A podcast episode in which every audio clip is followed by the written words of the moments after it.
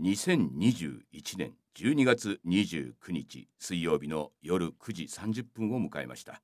藤村忠久でございます。そしてはい、嬉野正道でございます。そしてはい、どうも年末までには彼氏が欲しい風子です。いやもう年末だってあんた年末だから年明けまで今日元気がいいのか。いや元気が良くなりましたね。なんか飲んでらっしゃって。いやいやいや、いろいろやっぱりね、思い当たるところありますよね。ありますね。いやまあ今日はですね、今日はっていうかまあもう次々とですね、やっぱこのメールの方がですね、対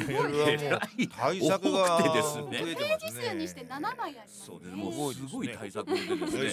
それも聞き捨てならないというかね、これは放っておけないってことがあまりにもちょっと多いもんですからね。とりあえずはですね、その前段階として3つメール一気に読んでまいりましょう。はい、よろしくお願いいたします。もうすぐ読んでいかないとね。はい。ラジオネームこんちゃんさん、40代女性の方、皆様こんばんは。11月24日の放送で、藤村さんの声出して笑ってその声を相手にぶつけると元気になる、この言葉に拍手を送りたいです。それはコロナ禍の中、公演が行われた舞台を見に行った時痛感しました。マスク越しでも観客みんなが笑って会場が沸くんです。この空気感がたまりませんでした。久しぶりの外出で舞台を見て笑って見終わった後のなんて清々しいこと、本当に貴重なひとときだと思いました。これからは舞台をはじめエンタメ業界が復活の兆しです。見て笑って感動して免疫力が上がったらウイルスなんて簡単に跳ね返してしまうのではないでしょうか。そんな風に私も思ったりしています、ということですね。ようやくですね、こういう、いわゆる芝居の公演とかなんかがね、ガガッとこう一気に始まりまして、我々もですね、藤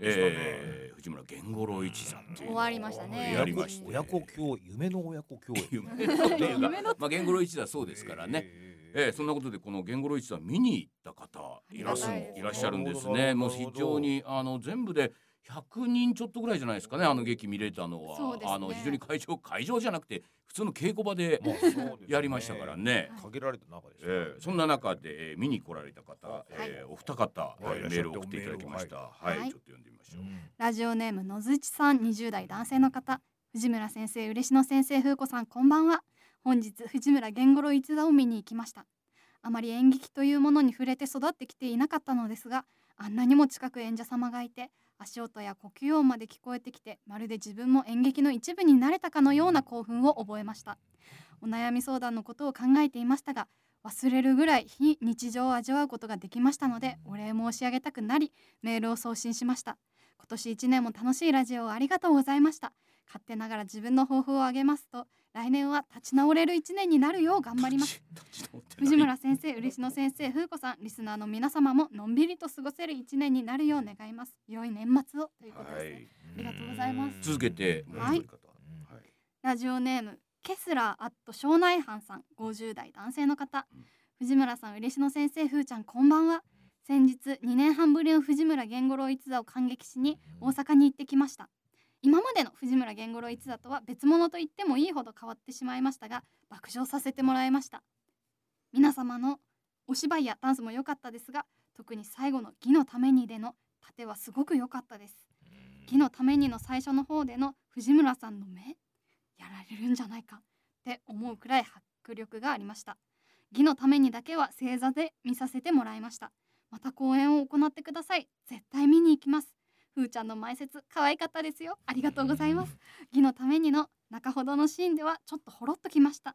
そして今年も寄り合いなどの触れ合えるイベントがなかったですが、来年は寄り合いをやりたいです。特に我が県では開催していないので、年の瀬も迫り日々寒さが増してきましたが、藤村さん、嬉野先生、ふーちゃん、スタッフの方におかれましてはお体にはくれぐれもご自愛ください。良いお年を、ということで、はい、ということで12月の頭にですね、大阪の我々が普段使っている稽古場を大幅にこう改良というかしまして、周りを全部白い布で覆って、そこに映像を映写して、それの中でお客さんを真ん中にしてその周りでお芝居をするっていうやりまして、先生は本番ではなく本番前日、我々すべての準備がスタンバイできたのが本番の前日でしてね。なんならもう本番当日ぐらいまでね、映像がやっぱりね、その全部の工事っていうかね、設置のプロジェクターとか幕の設置が終わったのは3日前で、その後やっぱりいざ映像をね映してみると暗すぎたりとか明るすぎたりとかして見ないと分かんないですからね。そこから副座長である藤沢兄貴っていうのがですね、彼が全て映像をやってるんですよ。彼がもう徹夜で作り直してようやく出来上がったのが本番前日で、夕方の5時からね嬉野先生がやってきて、一応ね投資ゲネプロみたいなものをね見ていただこうということで、それに合わせてですね衣装もつけて一応本番通りにやったということでね、なかなかのねよろしい失礼でございましたね。カーテンのような幕がですね、やっぱり観客席の中こう四隅こう張って垂れ下がってるわけじゃないですか。観客席も真ん中にして、そこにこう幕みたいに垂らしてるんですよね。だからその幕越しにね、車がかかったようにあなたたちが見えるっていうのがね、生々しさをやっぱちょっとこう和らげるというか、過去を見るようなところがあるというものが効果がございましてですね、役者さんたちがこうはける後にですね、ちょっとこの垂らしてるその幕がふわっと風で動いていて、それも良かったですね。効果としてはなかなかアートな。そうなんです。今回一応ねアートがテーマでですね、アートのところになんか爆笑しましたって、なんかいや、爆笑もあるんですけどもね、アートっていうね、源五郎一座昔ですね香川で公演を映画祭で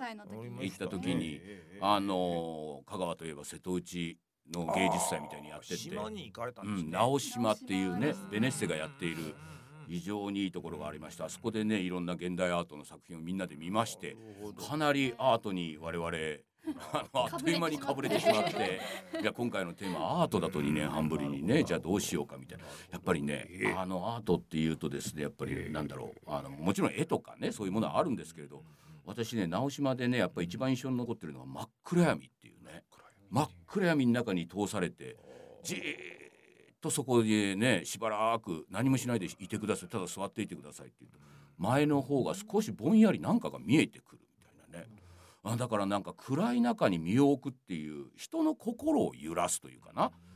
それが一つのアートの一つのことだなんていうことでですね、かぶれてる我々はですねあっという間にもう全部見えねえようにしようと、真っ暗闇から始めようみたいなねことがありまして、それで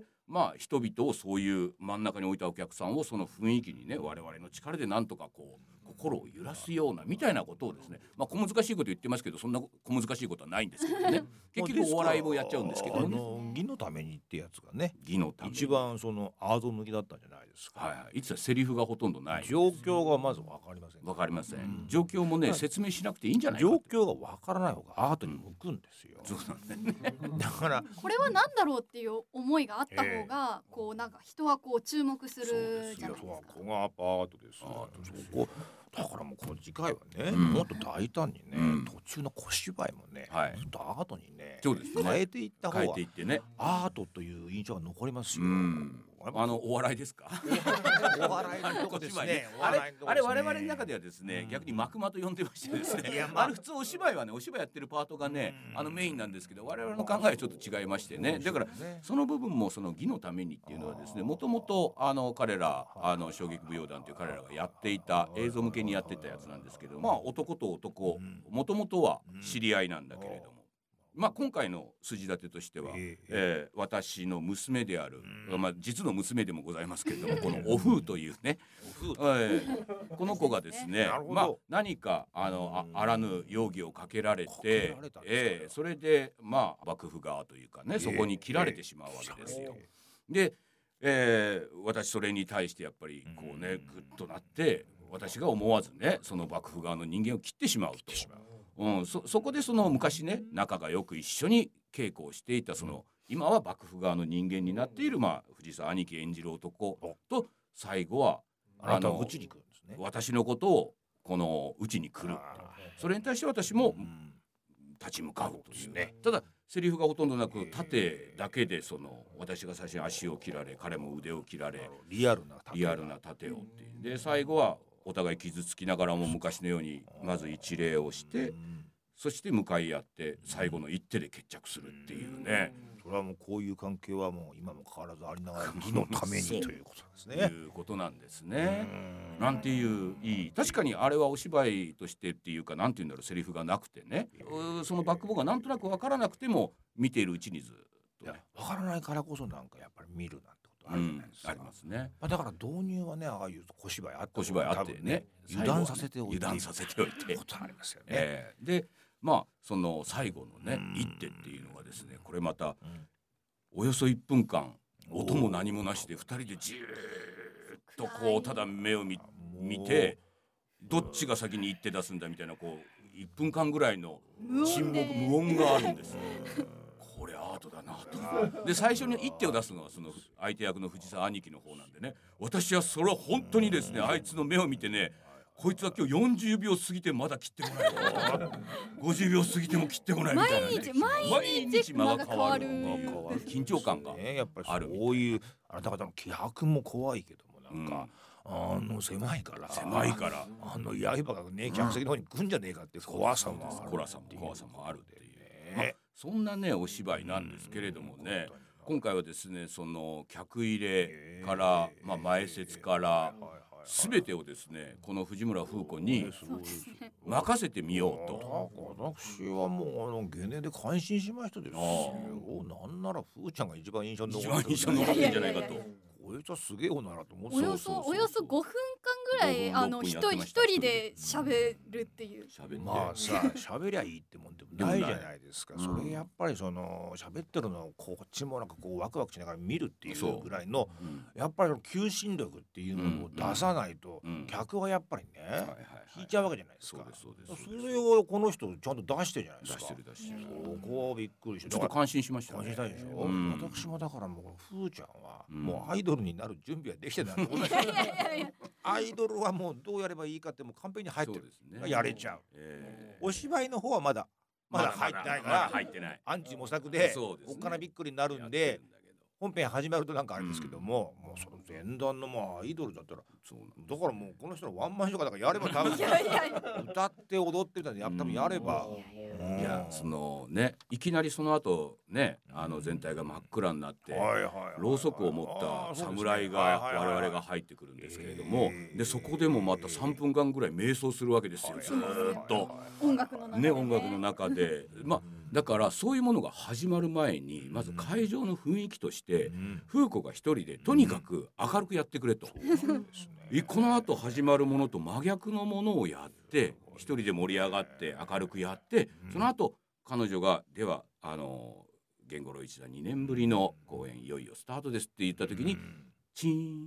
ンと鐘を鳴らして、おりんを鳴らしながら去っていきますね。鈴を鳴らしながらチーンってこう鳴らしながらゆっくりね、会場が暗くなってって、だから今までの明るかった女の子が一人でやってるところからちょっと違う世界に行きますよみたいなことを彼女のその鈴でね、チーンとやると。ただこの鈴がですね、なかなかうまくいかなくてですね、なんでお前これ打てねえんだよって全員が言うぐらいですね、かすりましてですね、みたいなことありました。緊張してたんでしょうね。それはだからやっぱりアイドルしか見えてないところですよね。しかしまあね、風子さんいかがでした？あれ自分でそうやって一人で任されて、ね、やってみて、やっぱりこうやって普段なんかこのラジオで月1で話させてはもらってるじゃないですか、けどラジオ月1だし、やっぱりお二人がいるからこそこうなんかお話できますけど、やっぱり一人で喋るとなると、ね、まあ、言うことはある程度決まってるんですけど、でもなんか自分なりにこう言いやすいようにとか伝わりやすいようにとか、自分なりに変えてましたよ。変えないとね、なんか雰囲気をなんか明るくしようとしたりとかっていうのがすごい難しくて、でもなんだろうな、私すごい嬉しかったのが、その帰り際に、そのはける時に、お客さんがお帰りになる時に、客出しもやってますからね、一人で。そうですね、いつもラジオ聞いてますって。なるほど。なんかそう、前説も良かったですみたいな言ってもらえた時に、すごいなんかちゃんと言葉が届いていたんだなっていうそう、なんかそういうのを実感して、なんか私の言ってることをちゃんと聞いてくれてるんだっていう。聞いてますよ。あとはなんだろうな、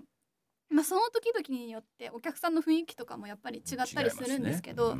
ぱりこの会場自体が狭いし、お客さんともう距離がとんでもない近いので、だからお客さんのリアクションっていうのがもう間近でわかるんですね、だからこの言葉は伝わってるなとか、この人は聞いてるなとか、聞いてないなこの人とかっていうのが分かるんですけど、なんかそれがちょっと面白いなと思って、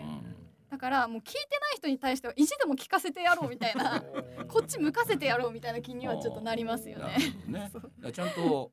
まあね後ろの方から見てましたけれどもね、はいはいはいはい、やっぱり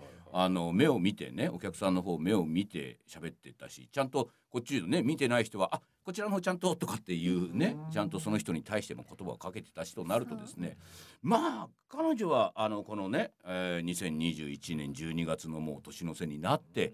なんかね、まあ、かなりな自信というかねそうじゃないつけたっていうところがね、まあ、垣間見えたお芝居でしたねっていう、まあ、彼女は前説ですけどもね自信はないですけどでもなんだろうああいう感じなことができてね、うん、その引きこもってるって変わった人ですよね、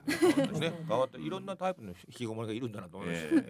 ただまあね本当にね調子に乗ってくるとねうるせえなこいつと思う時はね、よく ありますけれどもねまあ一段階またね調子に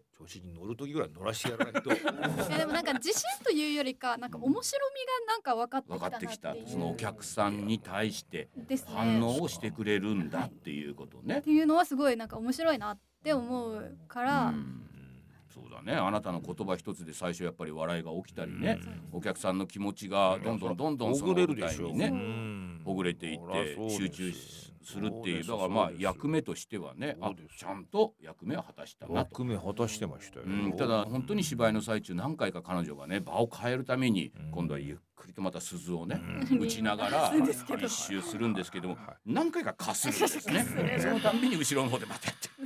なんで打てねえんだっていうそこは不思議なところありますね、そこもまあご愛嬌でっていうことで良かったんじゃないですかね源五郎一座またね、今回のに味を締めましてですねあこういうやり方あるなと映像を映し出してねあるんじゃないかなと思ったんでまたね、ちょっと来年とかねいやだからアイドルコーナーも作ってあげてくださいいやそんなもんですよでも、ね、アイドルを目当てに来る客も閉じ込めるんですよなるほどね源五郎だけではないっていうところで客の層を増やすちょっと頭にアイドルコーナーを作るアイドルコーナー中入りとはないアイドルコーナーなるほど ね歌うだけがアイドルではないそうです歌ってもいいですよなんか踊ってもいいですよはいじゃあ最初の曲いってみましょうか、はいはい、それでは本日最初の曲ですビリー・ジョエルで It's still rock and roll to me はい、お聴きいただいたのはビリー・ジョエルで It's still rock and roll to me でした。やっぱ自信が出てきてますね、あなたねとんでもないですねえ、もう随分と自信が出てきてますよ、この言いっぷりがねいいことですよそうですねメールの方、ものすごくまだまだありますね早速一つ言ってみましょうはいラジオネームソックスはありますさん40代女性の方ですね、はい、藤谷嬉野さん風子さんはじめまして年内最後の放送ということでぜひここでお礼をお伝えしたくメールいたしました、うん、藤谷の当時スペシャルこちらのラジオと YouTube でたっぷりと楽しませていただきました昨年から多忙のせいで大腸の病を患い自律神経もおかしくなり休職に至ってしまいました仕事のことで夜も眠れず沈んだ顔をした私を心配してか主人が言うのです藤谷みたいに当時に行っておいでよ何にも考えずにぼーっとしておいでよそうか当時かまるで神のお告げかと神様ご主人様藤谷様酸ヶ湯温泉の泉質は敏感肌の自分には厳しくラジウム温泉の湯治場を見つけ10日間とはいかずとも5日間行ってまいりました、はいはいはいそこは1から3時間もじっと長湯をするという湯治場でぼーっと何も考えない時間を過ごす目的の自分にはうってつけなのですが仕事で始終頭を使っていたせいか1時間以上湯にただ浸かるということが何とも難しいのです目を閉じじっとしていてもつい目を開けて大浴場の時計ばかりを見てしまうあのシステムは稼働できただろうか上司マジムカつくそんな邪念が次から次へとよぎり何もしない、何も考えないということの難しさを痛感し、初めのうちは修行のようでした。しかし、般若心経、はたまた若い頃に心を躍らせたアーティストの歌を脳内再生したりしているうちに、自然と1時間経過し、達成感すら得られ、藤谷の教訓、疲れすぎは良くないと知っていたはずなのに、1日5回も湯に浸かってポカポカの自分がおりました。大腸の調子、肌荒れが改善し、当時の威力と魅力を知ってしまいこの効果を持続させるために2ヶ月後に再び5日間湯治をし、今度は1日6回も湯に浸かり、最終日には朝起きられないという浸かりすぎ状態となりました。その効果あってか、2度目の湯治から10日経った今、満足のいく睡眠も取れるようになりました。まだ完全復帰とはいきませんが、湯治の素晴らしさを身をもって教えてくださった藤庵に感謝です。完全復帰のためにもステッカーを頂戴いたしたく、よろしくお願いいたします、はいはい、ということですね。湯治、やっぱりこうやってね YouTube で、思いつきでね、はいはい、やったことがやっぱりこうやってね実際やってみると、あ、確かにいいなと思ってくれる人がね、はい、こうやって世にいるっていうことでね、いいですね、今年は当日ともやってましたもんね。やってましたね当日と。急にやっぱりその考えないなんていうこともやりにくいなっていうこともあるんですよ、ね、あるでしょうね。それはありますよ。やはりその日常に引っ張られるってことはやっぱり時間がかかりますからね、我々もそのどうでしょう、ロケで海外に行ったらやっぱりその 3,4 日過ぎたあたりから、旅モードの方にシフトしていくっていう時間がありますもんね。水曜どうでしょうのね、ロケ海外行ってもね、やっぱり初日2日目はなかなか引っ張ってるってところがありますもんね、その旅のその国の、その我々の旅にこう、没頭し行くためにやっぱり調子が出るのは3日目あたり、ありますよね。国内のね最高の旅なんかでも調子が出た頃に帰るなんてことはよくありましたからね。やっぱりね、それまでのやっぱ自分の人間関係がみんな吹っ切れるのがやっぱね 3,4 日過ぎたぐらいじゃないですかね、この4人しかいないみたいなことになってるのが私もね当時の時ですね、風呂入ってる時は意外と良かったんですけど、山登りもやってましてね、1時間以上のウォーキングみたいなことをやってたんですけれども、あの時にやっぱり山を登るっていうのは不思議と邪念が浮かんできますね。あ、そうですか。歩いてると意外に考えちゃうってことですか。考えちゃう。なるほど。あとどのぐらいだろうっていうね、特に山登りです。山登りやったんですが、あとどのぐらいだろう、まだ頂上見えないなとっていうのって意外と日常も同じ思考になるんですよ。温泉場に使ってるだけだと割と日常そんなことはないんですけど、山登りって割と日常に近いものがあって、あ、まだかなとか、いや随分歩いてきたけどな、これつまり人生と同じですね。そうなるとですね、いやそうだよな、まだまだなんだけど、こういう時にさ、なんかもうさ早くやれとかさ、目標未達だとかさ、そんなこと言うやつがいるからさみたいなことがどんどん意外と頭が巡ってきましてですね、山登りっていうのは上に登った後の達成感はありますけどもね、山登るまではですね、意外といろんな邪念をですねまとって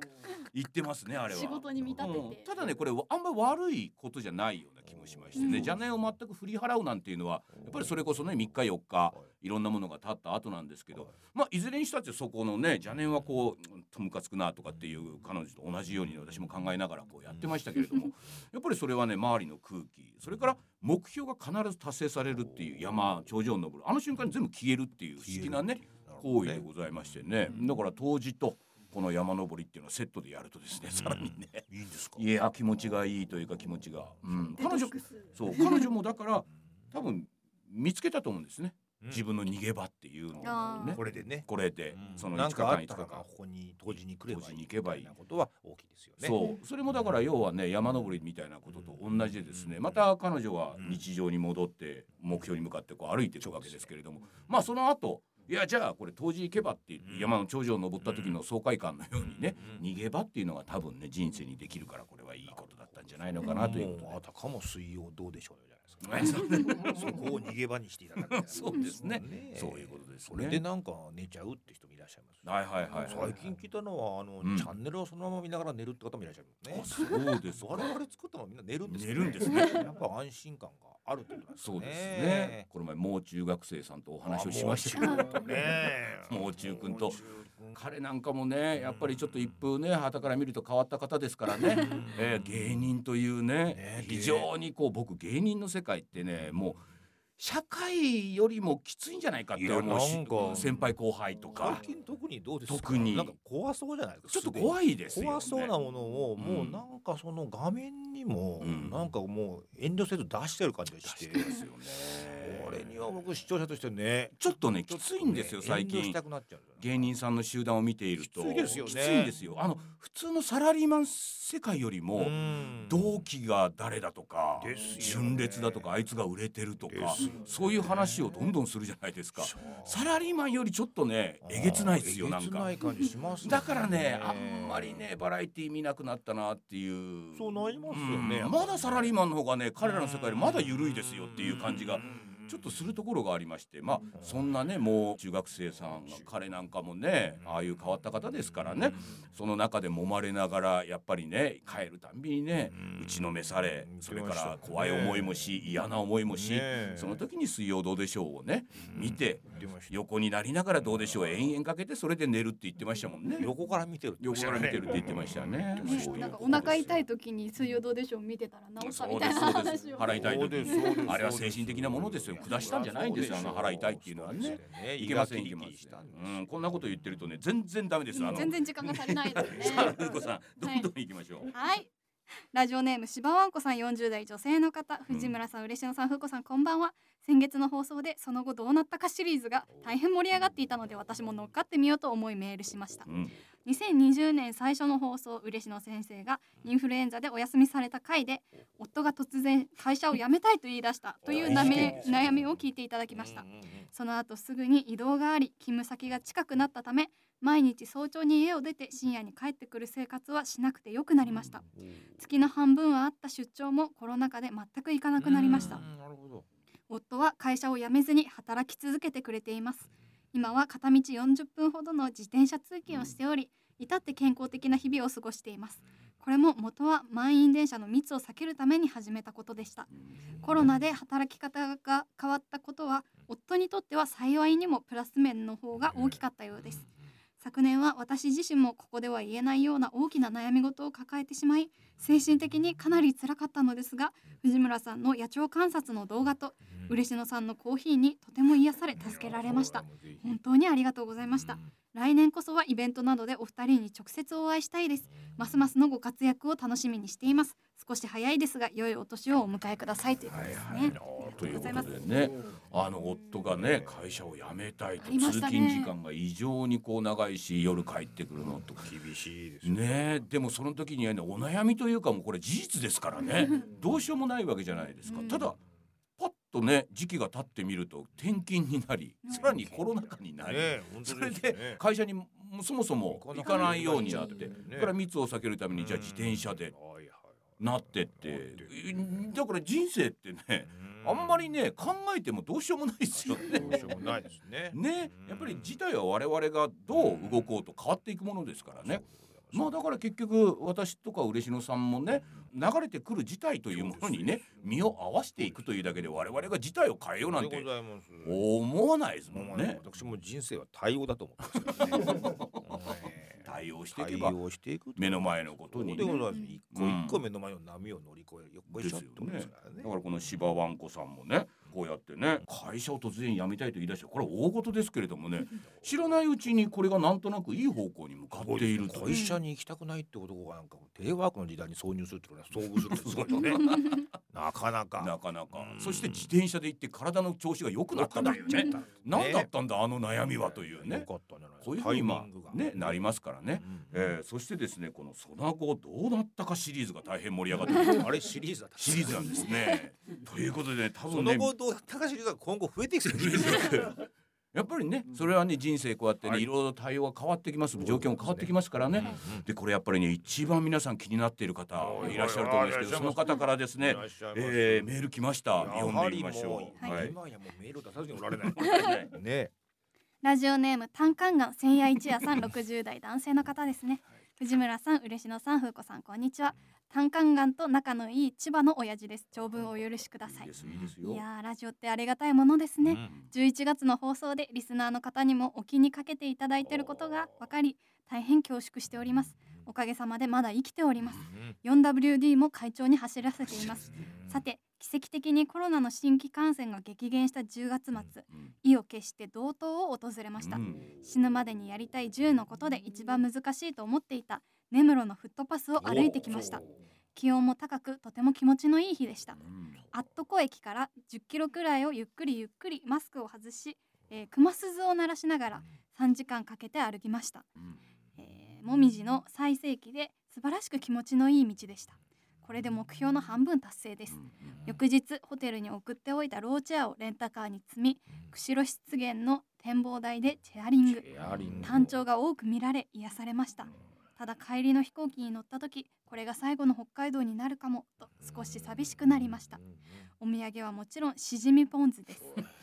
ご心配をかけてしまいましたが、体力と頭髪の衰えはあるものの今のところ異常はありません。死ぬまでにやりたいことも半分をやってしまい、ふと自分は死に急いでいるのか生き急いでいるのか、釧路湿原を眺めながら1時間ほど考えました。まあどっちでもいいかとようやく思い直し、年が明けたらまた新たに10のやりたいことを決めてみよう、そしてこれを生きている限り続けてみよう、そう思えることができました。さあ来年は何をやるか、今からワクワクしながら盛り上がっている今日この頃です。